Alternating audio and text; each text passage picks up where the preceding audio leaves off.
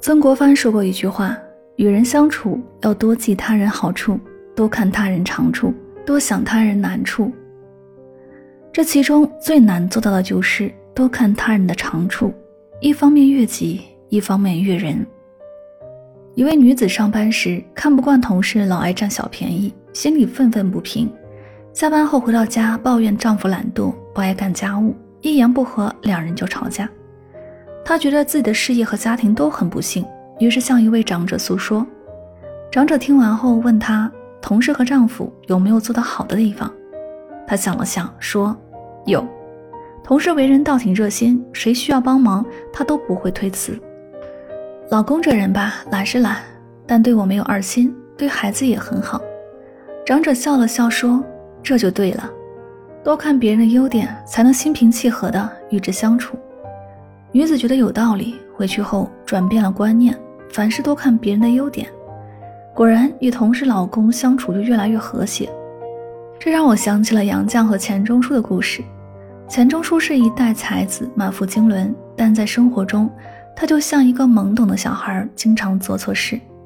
杨绛生孩子住院期间，钱钟书每天来医院看他，都会带着一件错事来：我打翻了墨水瓶，把房东的桌布染了。我把台灯摔坏了，不亮了；我把门轴弄坏了，门不能关了。面对这一件件错事儿，换做普通女人，心里难免会生怨气。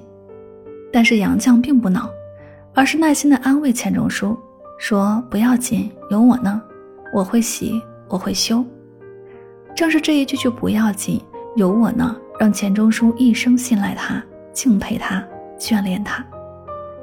钱钟书不是没有缺点，但是杨绛只看他的优点，所以两个人才能彼此包容，伉俪情深。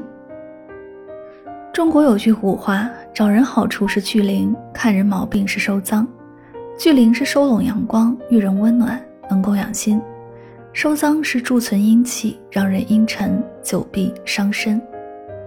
每个人身上都有好处、坏处、优点、缺点。多看人的好处，你跟谁都能关系融洽，相谈甚欢；而总看人的坏处，你渐渐就会失去朋友，成为孤家寡人。愿我们眼里有星河，心中藏月光，活成温暖善良、悦人悦己的模样。